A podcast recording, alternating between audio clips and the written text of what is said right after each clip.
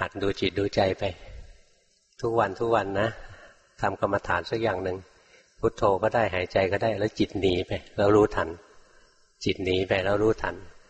ต่อไปเวลาจิตมันขยับตัวคลิกเดียวมันหนีคลิกเดียวนะมันจะเห็นเองจิตมันจะดีดตัวตั้งมั่นขึ้นมา ถามว่าถ้าทำดูจิตแบบนี้จะได้อะไร ดูจิตชนิดนี้จะได้สมาธิชนิดที่จิตตั้งมั่นนะงั้นดูจิตไม่ใช่วิปัสสนาเสมอไปนะ ดูจิตที่จิตไปเพ่งอยู่ที่จิต อันนี้เป็นสมาธิชนิดทำสมถะนะไปตายไปก็จะไปเป็นอรูปปรม